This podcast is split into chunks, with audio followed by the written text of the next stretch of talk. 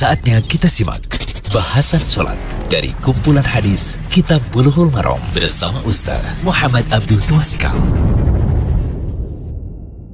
Alhamdulillah, salatu wassalamu ala rasulillah wa ala alihi wa sahbihi wasallam. Kali ini kita berada di audio ke 179.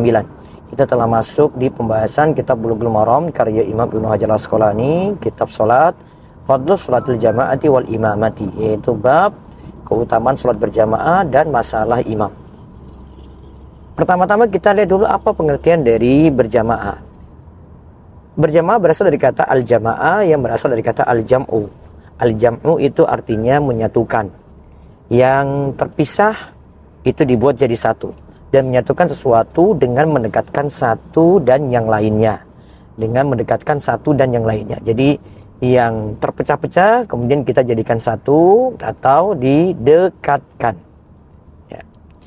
Lalu dalam istilah fukoha yaitu ulama pakar fikih al-jamaah adalah berkumpulnya beberapa orang minimal adalah dua orang yaitu imam dan makmum. Jadi dalam istilah sholat berjamaah minimal itu terdiri dari dua orang imam dan makmum. Sedangkan berjamaah dalam nasyari adalah jamaah di masjid. Ini menurut Syekh Abdullah Fauzan ya, bukan jamaah yang dikerjakan di rumah. Walaupun nanti permahaman dalam madhab syafi'i, berjamaah itu di mana pun, yang penting uh, sholat berjamaah itu didirikan. Nanti kita akan lihat uh, masalah hukum sholat berjamaah yang dimaksud itu seperti apa dari pandangan ulama madhab. Hadis ke 397 dari kitab Bulughul Maram. Kemudian kita lihat di sini juga uh, hadis 398 dengan lafaz yang sama dan hadis 399 ya. Yaitu hadisnya dari Abdullah bin Umar radhiyallahu anhuma. Sesungguhnya Rasulullah sallallahu alaihi wasallam bersabda salatul jamaati afdalu min salatil fardhi bisab'i bisab'in wa ishrina darajatan. Mutafakun alaih. Hadis ini diriwayatkan oleh Imam Bukhari dan Muslim Kemudian hadis ke-398 walahuma an Abi Hurairah radhiyallahu anhu bi khamsin wa ishrina juz'an. Yaitu di sini dengan lafaz dari dalam riwayat Bukhari dan Muslim juga dari Abu Hurairah radhiyallahu anhu ya Abu Hurairah radhiyallahu anhu disebutkan 25 bagian. Ya, di sini dengan kata juz'an. Ya, juz'an tidak pakai kata darajatan namun dengan kata juz'an bagian. Lalu ada hadis lagi 399 wa Bukhari an Abi Sa'idin. Begitu pula menurut riwayat Al-Bukhari dari Abu Sa'id disebutkan itu dengan lafaz darajatan, derajat. Ya, disebutkan dengan lafaz derajat. Jadi ada dengan kata derajat, darajatan, ada dengan kata juz'an.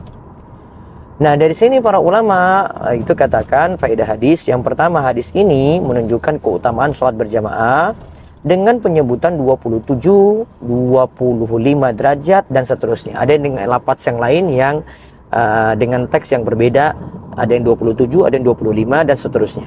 Penyebutan derajat atau tingkatan yang sedikit dan yang banyak tidaklah masalah dalam hal ini. Jadi mau nyebut 27, mau nyebut 25, uh, itu tidak jadi suatu problem. Bisa dipahami pula bahwa sholat berjamaah ada yang derajatnya lebih tinggi dari yang lain.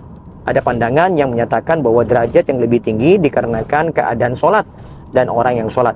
Ada yang mendapatkan 25 derajat, ada yang mendapatkan 27 derajat. Nah perbedaan itu tergantung dari kesempurnaan sholat, tata cara dan kekhusyuan seseorang ketika melaksanakan sholat. Bisa juga karena dilihat dari banyaknya jamaah. Berarti makin banyak jamaah makin tinggi derajatnya dan juga dilihat dari kemuliaan tempat. Ibnu Hajar rahimahullah menyebutkan ada lebih dari 11 pandangan mengenai hal ini. Nah kemudian faedah yang kedua dari hadis ini Sholat berjamaah bukanlah syarat untuk sahnya sholat. Artinya kalau ada yang mengerjakan sholat Tanpa berjamaah Dia sholat sendirian sholatnya tetap sah. Terus yang ketiga sholat berjamaah bukanlah fardu ain dalam pandangan mazhab syafi'i. Pendapat mu'tamad atau resmi madhab Ya resmi madhab Itu resmi resmi madhab syafi'i Resmi dalam madhab syafi'i uh, hukum sholat berjamaah adalah fardu kifayah. Walaupun ada pendapat yang mengatakan hukum sholat berjamaah adalah sunnah dan sebagian ulama lagi mengatakan sholat berjamaah itu hukumnya wajib, yaitu fardu ain. Kemudian yang keempat, Ibnu Hajar rahimahullah menjelaskan kenapa bisa berbeda dalam derajat untuk sholat berjamaah.